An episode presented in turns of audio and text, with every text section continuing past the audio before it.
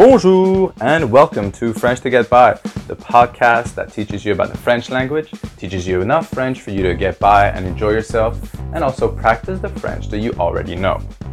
My name is Kevin Cabrera and I'm a French and English teacher at ME Education in Hong Kong. Are you ready to start? Allons-y! And today's episode will teach you how to say, I don't know.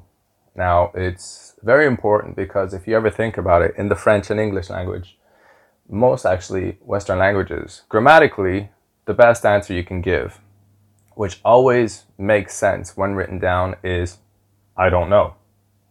Literally, any question in the world somebody asks you, if you answer I don't know, it's grammatically correct.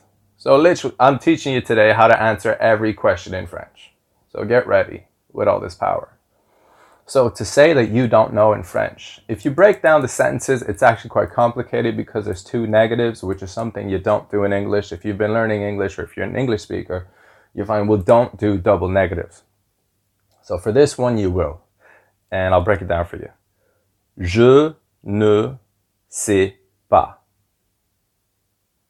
Je ne sais pas. Je ne sais pas. Je ne sais pas. So you have the two negatives, the ne and the pas, between, between the je and sais. Don't worry about that. These are grammar rules, but if you recognize those, you'll notice that every time you make a negative statement, you will need these two. And that's it. Quick and easy today. Just this is how you say I don't know. Je ne sais pas. So that's it. Practice, practice, practice.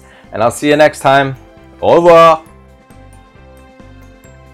Book your next class with ME Education through our website, meeducationhk.com, or visit one of our centers in Wan Chai, Mongkok, and Kowloon City. See you soon!